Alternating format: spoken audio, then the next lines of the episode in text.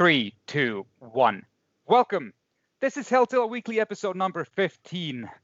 Um, coming out to you live from Singapore and Finland again, um, as we are going in live for the 15th time already. Um, time flies for sure. And as we are still living in very challenging times across the world, uh, we are focusing in this episode, especially uh, taking care or how to take care of your mental health.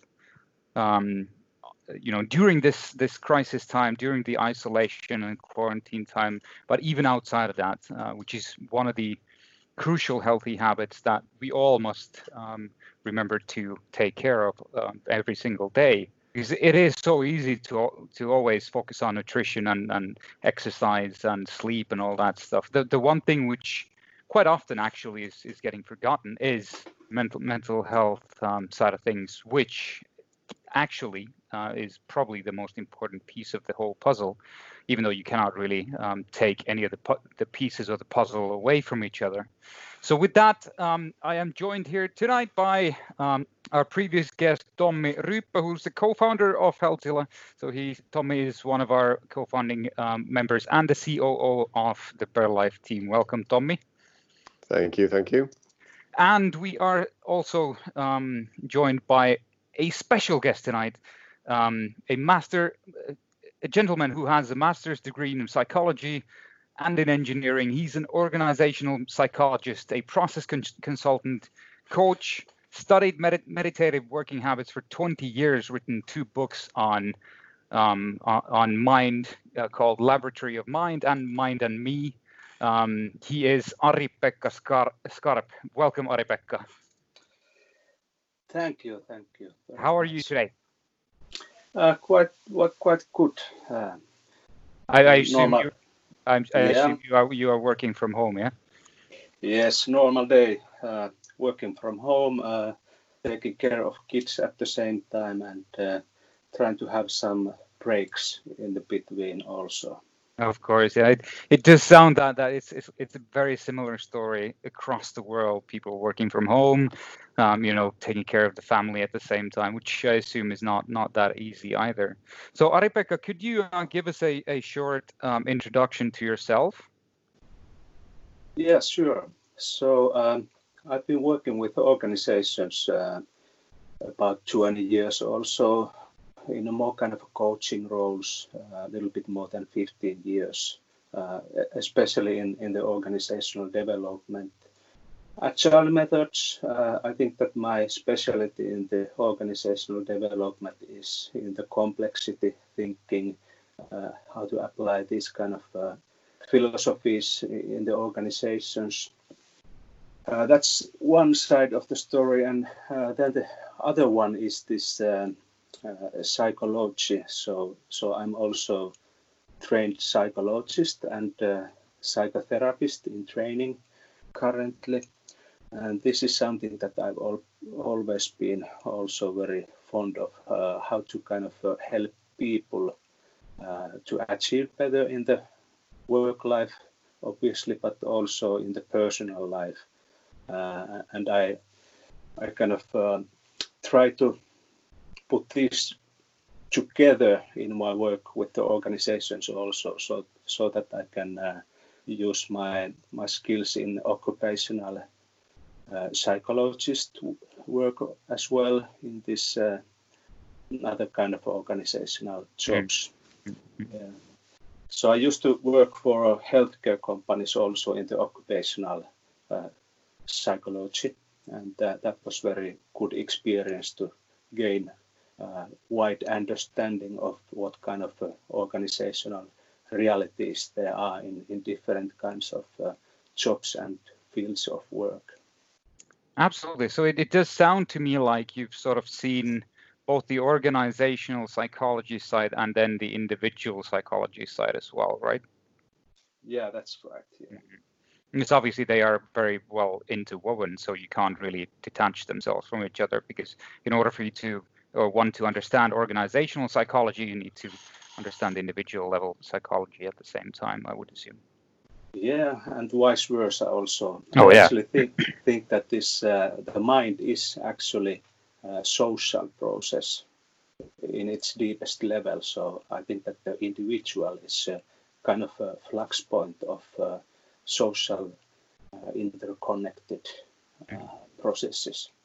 That that is such an interesting point you raised there. Um, that individual is actually, or the individual mind is actually a social mind from the starting point perspective, because so often we think that we or each of us are, are individual minds and and like we create the social connections and, and which then drives us and all that but actually might be the other way around um, so uh, maybe maybe that's that's sort of a perfect lead in into this discussion about um, taking care of our mental health especially during this uh, corona pandemic because of many of us are now quarantined working from home um, um, many of us are with our family. Some of us, like myself, just by myself, locked in in between four walls and, and all that. So there's a lot of loneliness. There's a lot of fear. There's a lot of ang- anxiety. Um, and all these negative emotions, which um, during this quarantine or lockdown period gets prolonged, and and I have to say myself, I've noticed a lot of like negative thinking um, uh, in in in my own head just because of not being able to see other people. So Ari-Pekka, how how have you sort of seen this this whole situation currently in your current job scope, and um, what are some of the, some of the insights you've um, you've noticed so far from this whole situation and the impact of it to both organizational and individual psychology and mental health?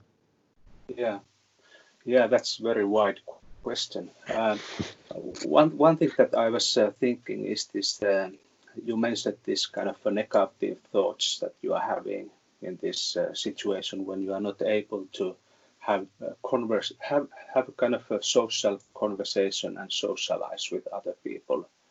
You know, of course, we can use these uh, digital great tools that we have uh, to have this kind of a conversation that we are now having but uh, it's really not the same thing as having a physical kind of a contact with your uh, friends, you know, share, sharing the same location.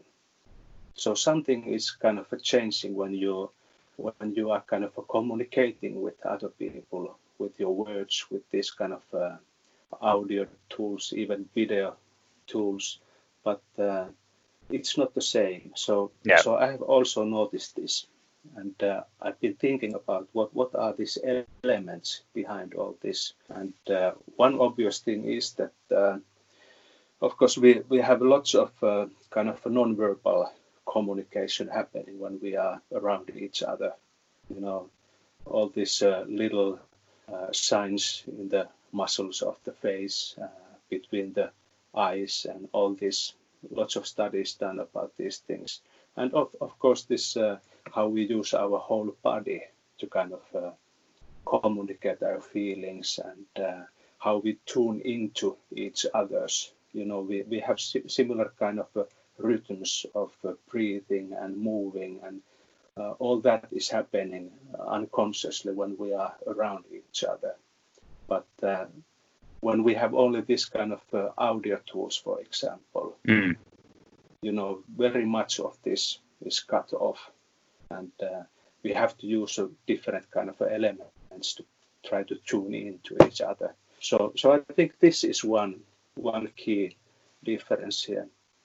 Uh, but the other thing is that this, uh, like I mentioned, the social mind. Uh, whenever the social uh, interaction, action, interactional patterns are changing, our mind is actually changing. Mm. And this is something that, uh, for example, these uh, meditation retreats uh, take advantage of.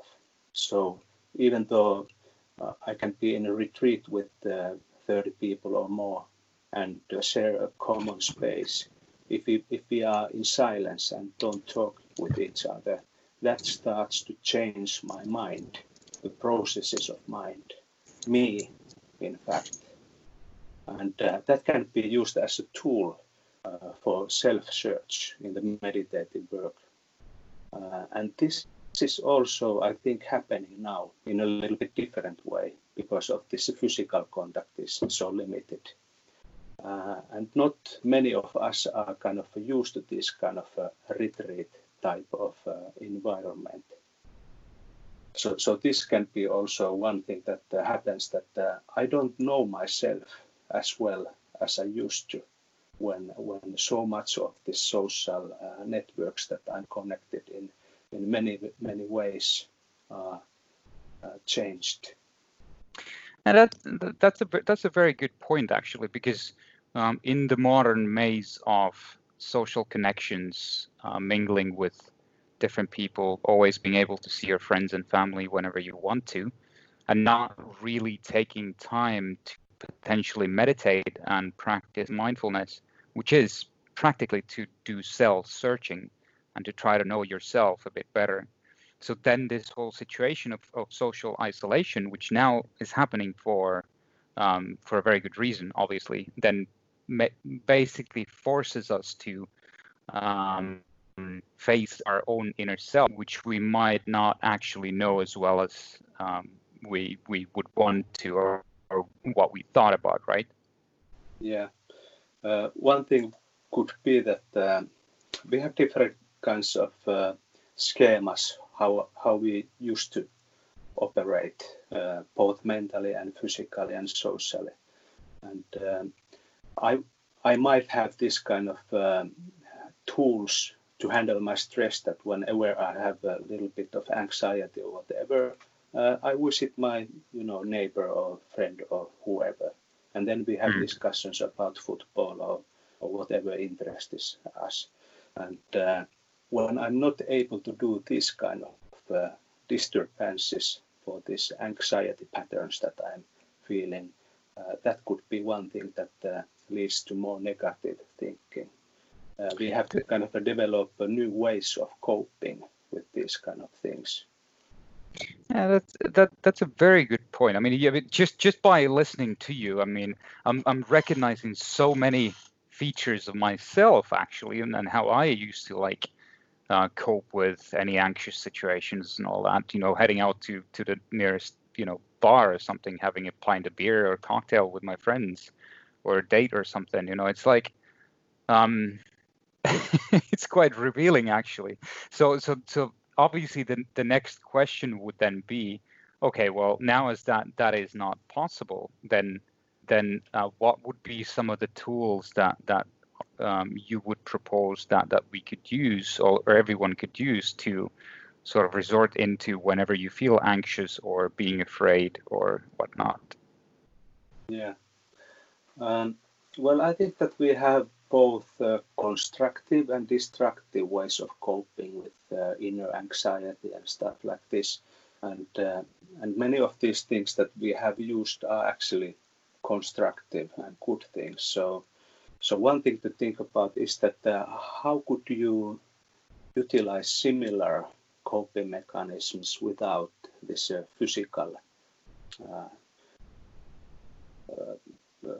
without being mm. able to be yeah, in yeah. physical contact with the uh, bodies. So, uh, for example, I, have been thinking about this uh, setting, for example, alarm clock every now and then during the day, and uh, then you know calling some random friend of yours with a WhatsApp video call or, or whatever, because uh, usually we have also this many kind of informal meetings with mm, other mm. people. Yeah. Uh, go, going to these uh, places uh, where we do our hobbies or grocery store or whatever. And now these are more limited. So we could actually make this happen more often consciously. Absolutely, absolutely. That, that that's yeah. a very good good tip in terms of what you can actually do, which I've noticed myself as well. Is that I I, I, I, don't I haven't used the alarm clock method myself yet, but I do tend to call people more randomly uh, just because of you know um, the, the feel good effect of actually being able to speak to someone and potentially even see someone not necessarily obviously physically, but uh, even even through uh, a Zoom call or whatever that might be. Uh, in indeed. Now, in in terms of um, like if you because because you've done meditative work and you've your expertise is meditative meditative working habits as well. So uh, how can we how could we sort of utilize uh, meditation and meditative working habits more um, in our daily lives, especially now as as we um, are restricted of our social connections and, and live interaction with other people? Yeah, that's a good question. Um, I was actually thinking about these uh, experiences from these meditation retreats. Uh, what are these uh, quite old tools that are used in this uh, retreat environment to help people cope mm. with their kind of a changing uh, mind states and, and, whatever is happening there. Uh, there are some, some things that I, I found out that, uh, for example, this um, one important thing is, is this equanimity, this kind of ability to be whatever happens and kind of uh, uh, accept what happens. For example, if, if in your mind uh, you are having more kind of a negative thoughts or whatever, and uh, you don't uh, have this usual energy or, or usual motivated uh, spirit that you used to have, uh, you shouldn't kind of uh, worry about this because it's very normal that uh, when these kind of big changes are happening, there will be impacts on how you kind of experience the world. So mm. instead of trying to kind of get rid of it, uh, be curious about it, what is happening. This could be one critical uh, element, kind of a change it to a um, observation and a little bit of practice, you know, uh, know yourself a little bit more in different situation.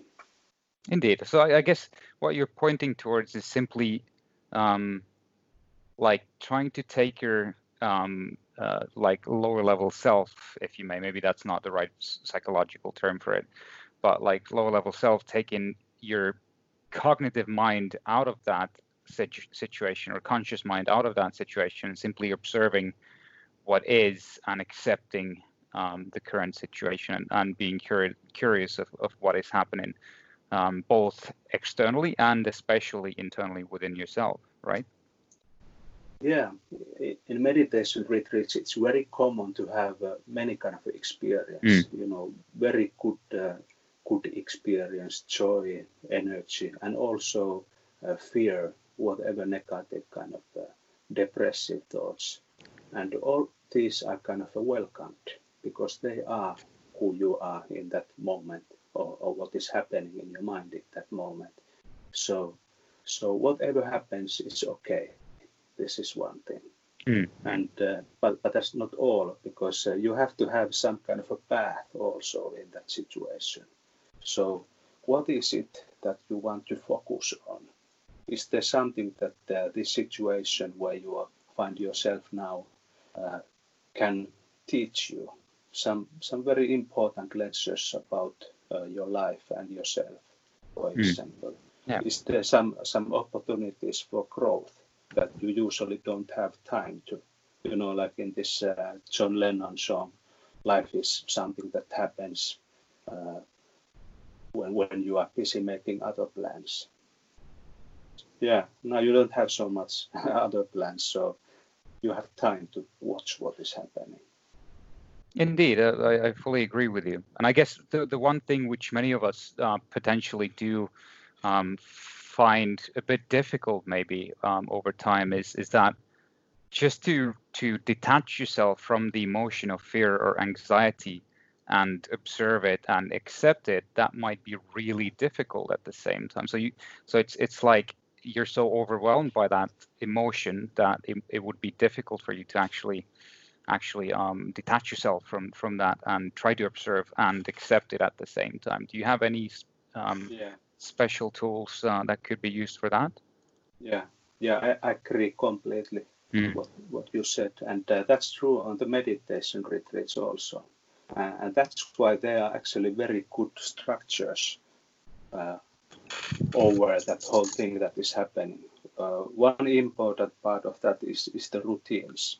Mm. So you have to create a sense of time uh, by having routines. And uh, when, when the old routines are broken because of a uh, different situation, you have to establish new ones. Have some routines that are kind of uh, happening and you can anticipate what is happening.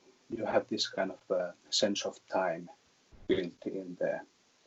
And then another thing is that uh, usually you have some kind of uh, a teacher figure or, or some kind of a trustworthy uh, person that you can have discussions about what is happening with you. Mm. You know, some of us could have a coach, perhaps a therapist, a good friend, or even a teacher if we are following some spiritual tradition or, yeah. whatever. So because uh, many things are happening in your mind, uh, it's good to have discussions about these things mm. with somebody who doesn't kind of uh, be involved in that story that you are telling to yourself, but can be a little bit more detached from it. Absolutely, so, because many many times when you actually are explaining um, your situation and emotions um, to someone else, what can happen quite often is that already by simply discussing and saying out loud how you feel uh, if you have fear or anxiousness for example or loneliness or whatever it is when you actually explain the situation to uh, another person you actually need to use your logical brain to explain the situation and that already makes more sense to yourself as well which might um, obviously act as a helping agent and then there's the the obviously the uh, the other benefit, um, which is to actually get some type of feedback or, or, guidance in terms of how to how to cope with this uh, this situation. Now, yeah. um, I've um, I've sort of uh, last at the end of last year, I, I decided to try uh, therapy myself. I didn't have any like drastic reason for it, but I just because uh, there was many people who uh, who actually um, recommended doing therapy, even though you might not feel like it or you might not have a specific reason for it. But um, there was Oprah and, and, and all sorts of celebrities saying that, okay, well, everybody should try therapy. And I do fully agree with the with the fact that that every one of us should try that. And uh, with with the word therapy, therapist, you can change that to coach or spiritual leader or whichever fits your life situation. Um, but in a way whereby you would be able to analyze your internal world and discuss your internal world with another person uh, creates a lot of room for growth uh, for yourself and for your emotional um, balance as well. Um, that's definitely something uh, something which has been very beneficial for for me as well um, uh, in the past. So would recommend that to all of the listeners on this uh, this podcast for sure. Now, specifically, um, towards um, um, towards the fear factor, because a lot of the the media nowadays, so there's a lot of discussion in the news all the time. So it's been like ever since what February or something, at least from the beginning of March, in many countries, the news have been all about coronavirus and all about death and how many people have died and how many people have gotten ill and all the hor- horrible stuff that, that goes on around this, um, which obviously does not help um, a lot of people uh, reading and, and you know watching this on television and all that in terms of their uh, mental balance and mental st- stability. So, um, do you have any any sort of coping mechanisms and tools how how people could manage um, the fear factor of this whole current situation? Yeah, yeah, that's very important question. Um, when this all happened uh, in in Finland in the beginning times of March, uh, I remember that I was watching news like every half an hour from my phone. Yeah, same for same for me. Yeah, yeah. yeah, the current updates and yeah. updates and updates and you know, I, I was actually having a, a seminar on anxiety at the mm. in my psychotherapy study, so it was quite interesting in the professional uh, viewpoint also to see this anxiety building in in myself and then looking at these different uh, mechanisms and theories about how how it actually is, is kind of building up. Um, but I was lucky enough to have a little bit of uh, city retreats happening the next weekend. So I had the two days with six hours of pure meditation and without any need to look at any phones or news or discuss with anybody about anything. Mm. And this, uh, how I felt it in my in myself was quite like uh, you know night and day. I, was so happy to be six hours in kind of a, uh, in a world where I don't have to think about this uh, virus or anything yeah. around it, you know.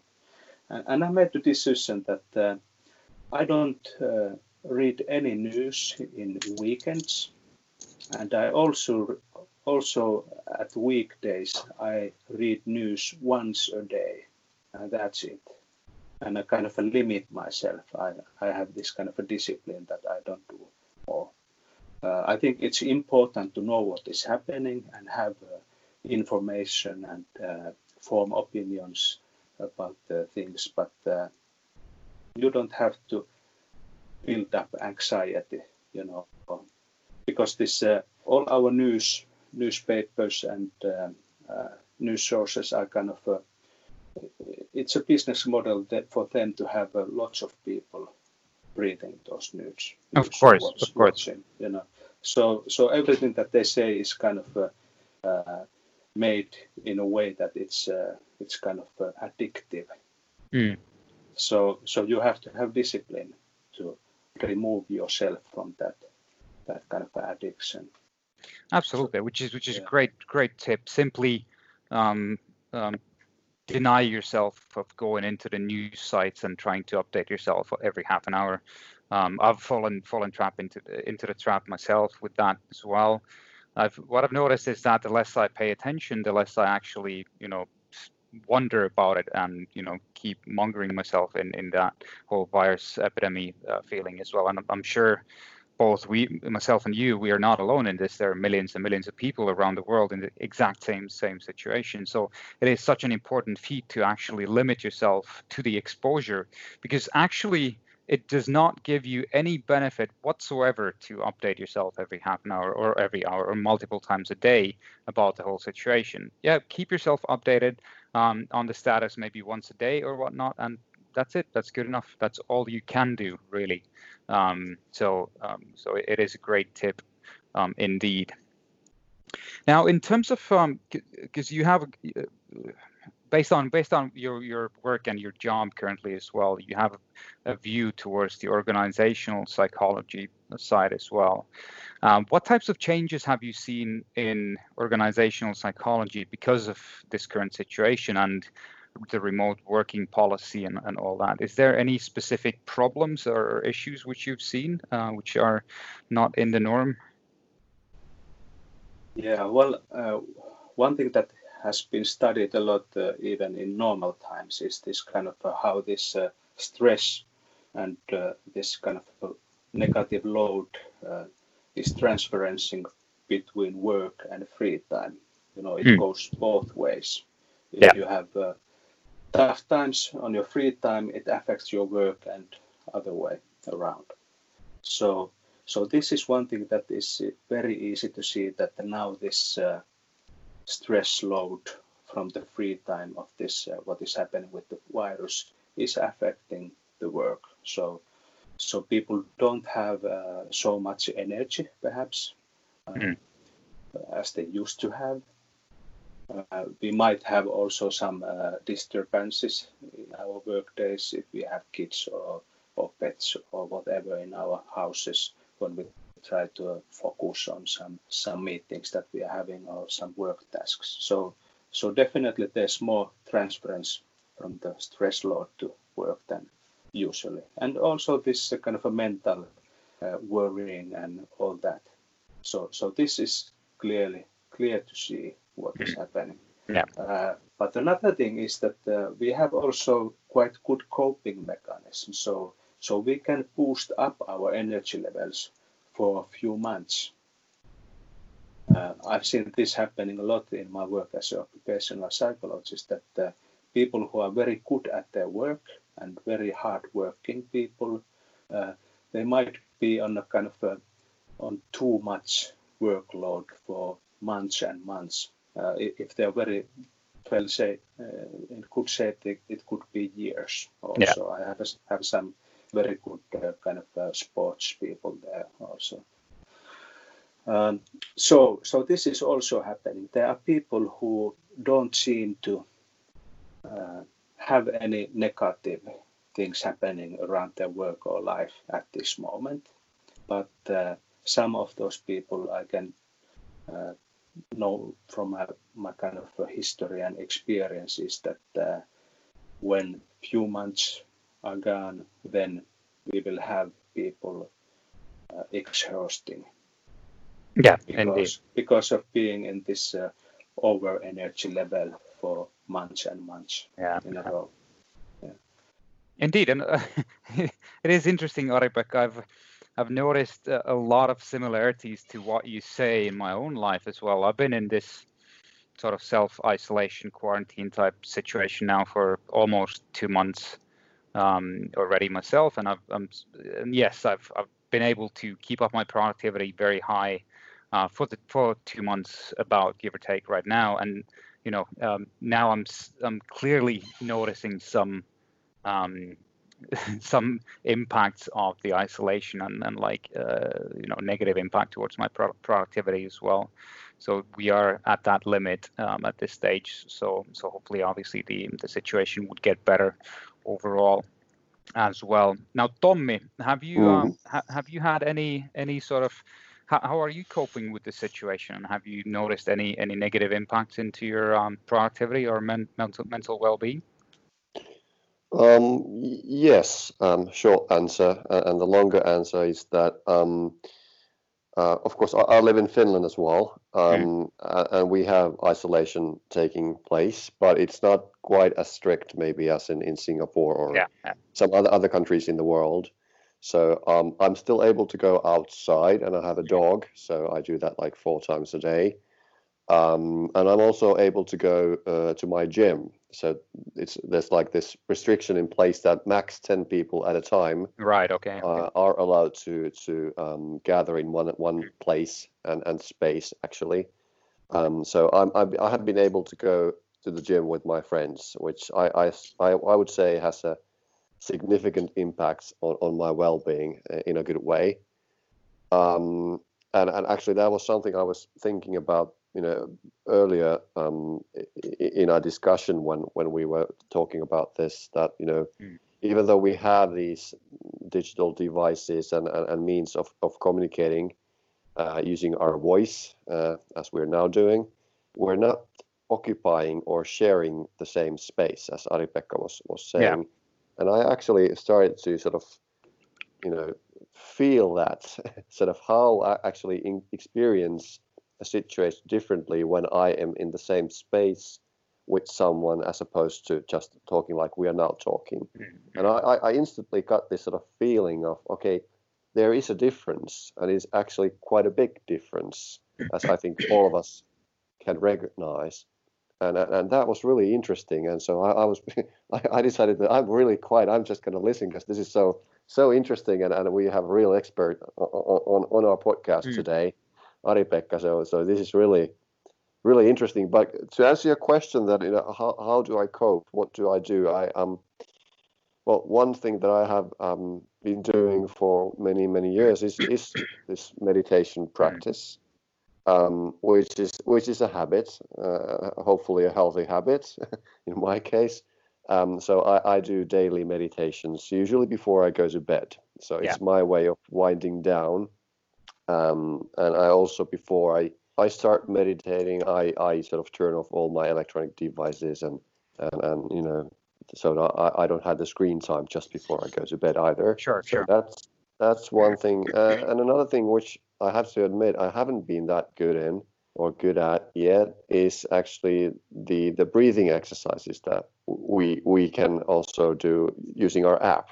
Yeah. Um, I, I just actually did this you know two minute breathing exercise before this podcast just to sort of change my state from you know mm-hmm. working hard on on other things and then trying to trying to sort of um, come into the present moment and, and be able to focus on this podcast that we're now doing and, and actually just doing the two minute breathing exercise exercise which i have to admit i don't do that often uh, but i should probably it really helps to sort of shift between you know states and become more focused more relaxed Absolutely. so that is actually something uh, you know that i could do a bit more yeah yeah absolutely. So, Ari-Pekka, what is your take on breathing exercises towards uh, mental well-being and balancing yourself out?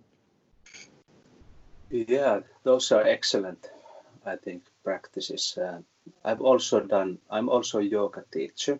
Okay. And in, in yoga we have a, a little bit different kind of uh, breathing exercises, but uh, but in this kind of a uh, Buddhist way of doing breathing mm. exercises is more kind of a, um, observing the breath. And uh, uh, I have used these kind of uh, practices with my clients for many years, mm. especially when there's anxiety. And one exercise that I've a little bit kind of developed over these years is such that uh, you you focus on the breathing, mm-hmm. uh, um, and uh, first you try to find the point where the out breath begins, the exact point where the out breath begins. Mm-hmm. And uh, after a while, when you start to have a good grip on that, uh, you will keep your focus on the out breath from the very beginning to the very end of it, all the time. Mm-hmm. And then you let go of it and uh, wait for next pause between this uh, out breath begins. Uh, and yeah, that's that's, that's very good uh, in itself. But then you can have a little bit of this uh, other tools there, like this uh, little half smile on your face when your face is your eyes start to relax. In every out breath, you have a little bit of smile, like you were uh, beginning to smile. Perhaps other people won't even see it, but you can feel that you are kind of uh, starting with a smile. And it relaxes your eyes uh, and your whole faces. And then in every out breath, you smile, uh, focus on the breath, breathing, and uh, relax. Indeed, that, that's a that's a very good uh, good exercise for sure to do, especially uh, when you combine the facial expression to the out breath as well, because obviously um, our nervous system is so connected. So when you do start putting up that smile onto your face, subconsciously, I would then assume that you would sort of start feeling better and start feeling more relaxed at the same time, right? Yeah, and uh, I think that this focus on the out breath also yeah. naturally gives a little bit more space for that out breath. Yeah. And that's and, also good for, for this relaxing, uh, relaxing effect. Exactly. There was a Japanese study on uh, on breathing as well. How massive, how a massive impact uh, that will have on people. Like there was this study which was studying that um, six deep inhales through your nose and exhales through your mouth um, would be enough to actually lower your blood pressure as well. So it, it so all sorts of breathing exercises, no matter what type it is, actually will help you to um, relax for sure um, over the long period of time. But these are stuff that you will need to do on a daily basis, obviously, to incorporate as part of your uh, um, healthy habits routine. Um, and, and, as per what Tommy mentioned, we have um, the breathing exercise in the Healthzilla app. Do download it if you haven't done it already and try it out. So it's a very quick uh, and, and nice um, exercise to do to quickly find your center of your focus and relax um, at, at, whichever point um, uh, during during the day as well. Uh, sure. May, may, I may I ask a question here uh, before you need to continue? Of course. Because um, because you know um, it sounds to me like um, both in in Ari-Pekka's and, and my case uh, we have quite many years of experience of, of doing meditation mm. already. Um, but it might be the case that you know someone who is listening to this podcast hasn't done much meditation or you know maybe has tried some form of meditation um, but in order to sort of actually um, create a, a habit that you do something consistently um, and regularly you know if not daily then let's say like weekly or, or you know a few mm. times a week um, I'm wondering that actually, uh, question to to uh, Ari-Pekka that you know, what is in your opinion um, a good way to to start learning because um, I guess we're all still learning how to do meditation and mindfulness. And what is a good way to start? Um, is it through breathing exercises, maybe, or or some some kind of uh, some specific kind of, of, of meditation or mindfulness practice, or what would be you know what would be your advice to a person who would like to start uh, learning yeah. and, and, and sort of getting the benefits of doing that this kind of, of exercise or or having that yeah. kind of a habit in, in, in their lives yes i've also been thinking about this a lot um, I, I think that this um, if you can have uh, somebody to teach you at least in the beginning phases that would be the optimal because uh, uh, my experience is that uh, different people have kind of a different biases of what they like and what seems to work for them. So there's no kind of one thing that works for all. So, so the key thing is to actually find something that gives you a good instant feedback immediately, because that's the best way to kind of have a motivation to do it again. Uh, if it releases your kind of anxiety, for example, uh, then you want to do that more often. And if it works, then you want to keep doing it. Um, but but I've also noticed that different people uh, respond to di di different practices. So some people are, are such that they, they respond very well to this kind of a breathing exercises that we were talking about. But then I have had clients who have uh, their anxiety is in their breathing. So they don't want to focus on it because it brings more anxiety.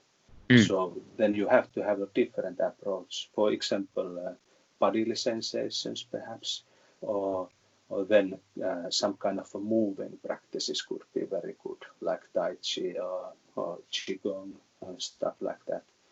Um, but uh, it would be optimal to have a chance to try a few different uh, practices with a qualified teacher who understands what you are doing, and then kind of uh, find your way, which is working for you immediately, and then start with it.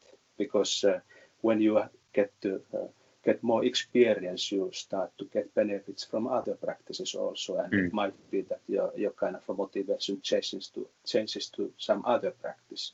But uh, if you start with a practice that uh, is difficult you don't like it, uh, it brings more anxiety. You know, very diff- difficult to have a habit starting from that practice. Exactly. Very, very, Go ahead. Very, very, thanks.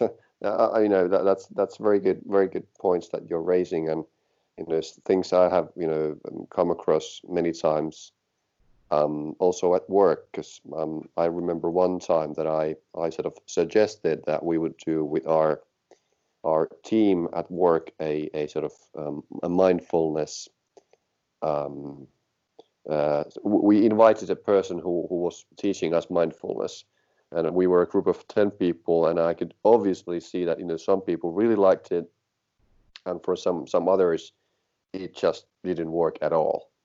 Um, and, and, and, it was sort of very interesting because personally, um, my my meditation practice started like 20 years ago when when a when a friend of mine who happened to be a yoga teacher said that you know Tommy if you want to do meditation you just sit down and you be there and and, and then I that's that's what I did and I really enjoyed it but I guess that is you know for me being a, a I guess an introvert and you know whatever else I am, uh, that really actually worked. And then, of course, I have done my, my retreats and, and, and all kinds of other stuff then since since you know the, when I started. But exactly what you said that it doesn't work for everyone. And, and so I guess the thing or the trick really is to find something that you feel helps you and you get this instant feedback that it is actually helping. but but how do you find that is, is of course then the, the next question. But uh, is there any other way than just explore? Um, w- what do you think? Uh, well if you would have a, a teacher who understands uh, meditation in, in a wide array uh, that could that would be the optimal way but mm. you, you don't have have people like that everywhere. So so perhaps trying out a few different things. You know, uh, you don't have to have so many things to try out. For example, this uh, breathing exercises is one good thing to try out. If that is not your thing, perhaps this kind of uh, body scan that you can find from uh, Kabat-Zinn's mm. mindfulness lessons, that could be one good. Uh, whatever sense spares you are using, you know, that could be the thing. Somebody, some of us uh, like this kind of uh, vision-based practices. Some of us like uh, audio or, or hearing-based practices, and some like this tactile touching, the sensations mm. in your body. Uh, you know, and then then of course these moving practices like yoga or, or tai chi could be one thing to try out. And I think that uh, if you try out something like three different things, you start to get a kind of a feeling of what uh, what is more your kind of approach. I, I think you know the important thing here is that in order to get the benefits, of course, you know, just doing maybe something once is, you know, you get some benefit, but the real benefit comes from this consistent practice of something meaning that it is a habit that is part of your life and maybe lifestyle even. And, and in order to that that to happen, then I, I, I also agree that it, it, it makes sense that it needs to be something that you enjoy and, and you find beneficial and, and you know maybe even fun. Um, not that it, it wouldn't be it, it wouldn't require work because I think you know in order to be become good at anything you need to put uh, put in a lot of work. So if you want to become a good, I don't know, painter or or whatever, you know, you need to learn the basics and, and then you need to do your practice in order to become good. Yeah. And, and and at least in my my experience, uh, what I actually enjoy about uh, meditation, um, and of course that also applies to many sort of workouts or, or physical things that I have practiced throughout my my my life is this sort of sense of um, I think the word is mastery that you com- sort of combine your bodily is it sensations or movements with with your mind. So there's like an idea or intention or being just aware and, and mindful of what you're doing. Yeah. and, and those those things when they sort of combine nicely you get this or i get this sort of sort of maybe you could call it flow sort of um, feeling or experience that it, it's just so enjoyable even uh, to do some practice not every time i have to say you know sometimes it's really you know it doesn't work and it's a bad day and you know, nothing seems to go go right yeah. but but that's part of the the process I, I think also like like in the beginning of this podcast we were talking about that that sort of being I can't remember what was the word that we used, but sort of not trying to push aside some some feelings of anxiety or, or whatever, or instead mm. trying to sort of witness and and, and, and, and you know approve or accept them. Mm. Yeah, exactly. Uh, I've actually trained mindfulness teaching uh, teachers in this kind of a strength-based approach, where we use eight week of practice but uh, uh, we we do few different kind of practice during these weeks so that uh, the client does one week of this practice and gets feedback from that and then we switch a little bit more uh, different styles of practice and uh, we try to find what are the strengths of this client so that we can find a practice that is uh, most suitable and most kind of fun and enjoyable thing to do. So, so instead of kind of uh, uh, having some kind of a one size fits all approach, you try to understand what are the strengths in you that you can utilize and uh, form those as a basis for the practices. That's really interesting. Um, I could, you know, continue keep asking questions, Nico, but I'm not sure if go you, ahead. Go like... ahead. No, no, go ahead. Go ahead. You have you have some good questions. Go ahead. Um, so a bit bit earlier we were talking about this sort of getting feedback of of your um, um, you know meditation or breathing or whatever um, exercise or habit you have. Um, and I'm I'm thinking that of course we at Healthzilla are very much into measuring stuff um, and and and getting, for instance, the biometric feedback. Uh, and what we have done is that we have looked a lot at like heart rates and heart rate variability. And, and, and, and, and we know that there's a lot of uh, science and, and research into, let's say, HRV, heart rate variability, as a, as a sort of indication of, of how people are, are you know, stressed or, or how they are recovering and, and, and so on. And I, am wondering, wondering, Ari-Pekka, that do you have any any experience or, or, or thoughts about how we could maybe utilize this kind of uh, you know wearable devices or or fingertip scans or whatever you know the, the type uh, type of measurement we're using uh, to see what is actually happening in in our sort of uh, in in our body. Um, do you have any any thoughts on that? Yeah. Um, well, I, I've used this Oura ring for for I don't know two years or, or whatever, and um, uh, what I have found out is that um, uh, this uh, nighttime HRV is is very good indicator of uh, how how I'm doing in kind of uh, balancing my my life in the in the way I have time for sports and time for rest and time for for different things. In a longer term, you can see like let's take a three months time space, then you can see what is happening. Uh, but then I have also think about this uh, more short time things that what what would be uh, indicators that you could utilize.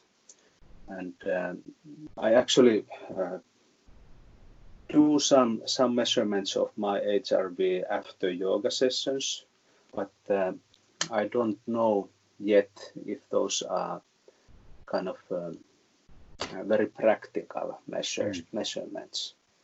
So, what would be very uh, interesting would be to have this kind of uh, uh, on-demand HRV in everyday situations not in a situation that you have to stop and then take the measurement, but uh, you know, like during this conversation that we are having having here,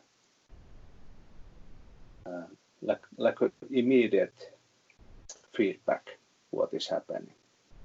That could be useful, for example, in this anxiety uh, type of mechanisms that uh, when you start to see that something is happening do you have still some time to make uh, make something, some changes before having a panic attack, for example?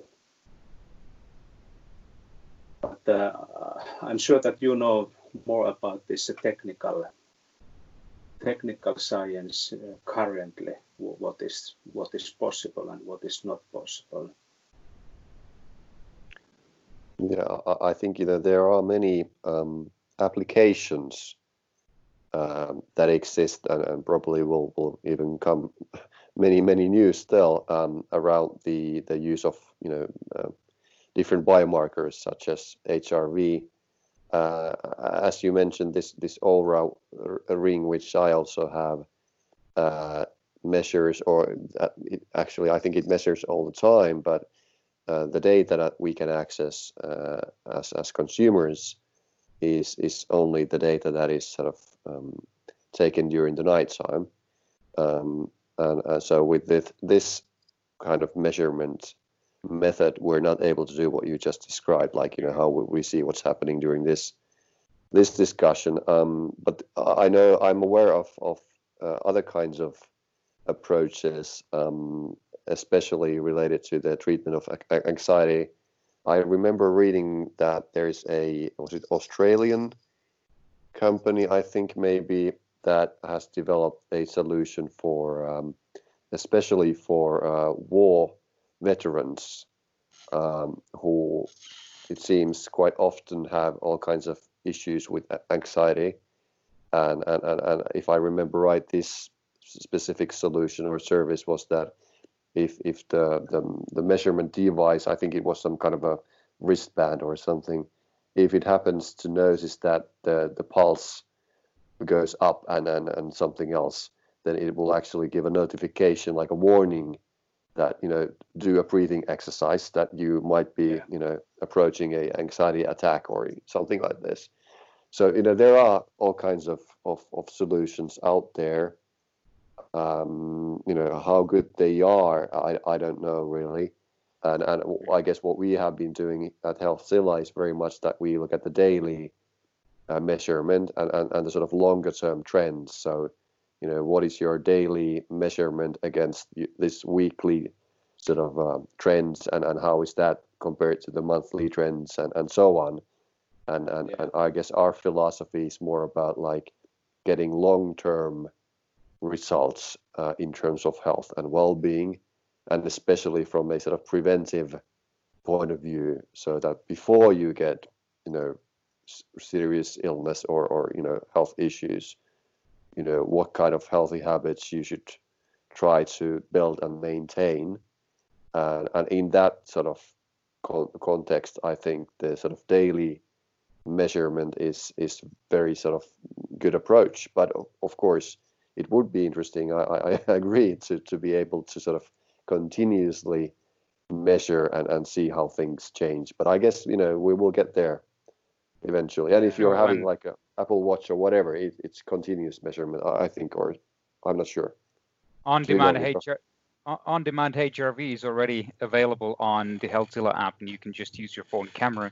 It's not like you know you can you can measure it continuously, but whenever you need to, you can use the phone camera with our app to to measure your heart rate variability in different types of situations. What that we've what we've taken the approach, um, as per what Tommy mentioned, is is that we are sort of looking at longer term trends and how your healthy habits actually uh, do improve your biomarkers, such as uh, resting heart rate and heart rate variability, which are quite good biomarkers um, themselves in terms of your stress and recovery levels, indeed, and how those then play a part in your mental well-being as well. There's, I think, there is a clear correlation to that too. There's some some some excellent points you guys have, have raised uh, raised so far. Tommy, did you because uh, you had a million questions? Go ahead if you have any, any more. no, no, no. It's, I think it's your turn. Um, um, if you if you have any questions. Well, I um, guess I mean, uh, yeah. So so for because we've been we've been talking almost an hour already, and it's been it's been such a such an in-depth conversation with loads of valuable valuable information uh, in terms of how to um, how to cope with uh, with the, with this current situation, how to cope with different situations and different emotions, and how to incorporate um, mindfulness meditation into your daily healthy habits as well. Um, and you can use the Healthzilla app to to do that too, which is which is a, an excellent tool. And then obviously for the coaches and uh, teachers out there, there's a million and billion uh, different avenues online, um, which you can definitely use um, to to try to see what are the best ways to do meditation and breathing exercises for yourself. Because there's, as per the as per Ari-Pekka and mentioned, there is a way for everyone, which makes it useful for us, um, and we just need to find the one which is the which is the the main one for each and every one of us. So, but it is definitely worth the effort to uh, invest the time to um, to find the the tools and methods which work for you and then incorporate these into your healthy habit healthy daily habits um, uh, for you know for your uh, for the optimization of your mental well-being um, um, during any time of your life but especially during these uh, a bit um, troubled times as, as we are currently living living in as well.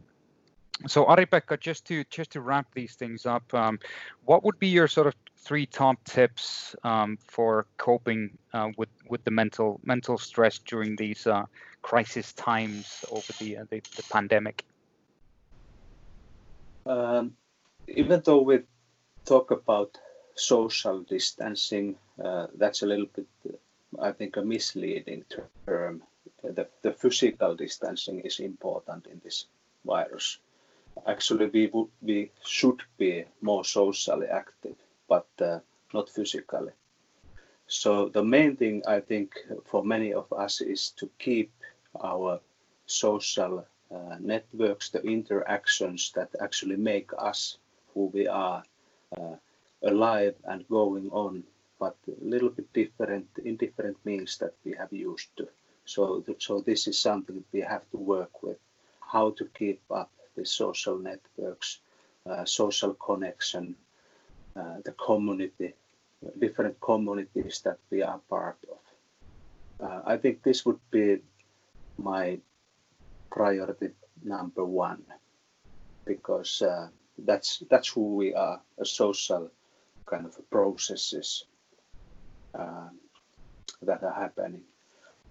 Another thing is that um, uh, this uh, anxiety and fear that we have been discussing is uh, is mostly coming from our anticipation of uh, negative outcomes that could be happening for us and uh, our closest ones and and people people around us. So it would be very important to be aware that it is really anticipation. It is not reality that has kind of uh, happened. Yeah.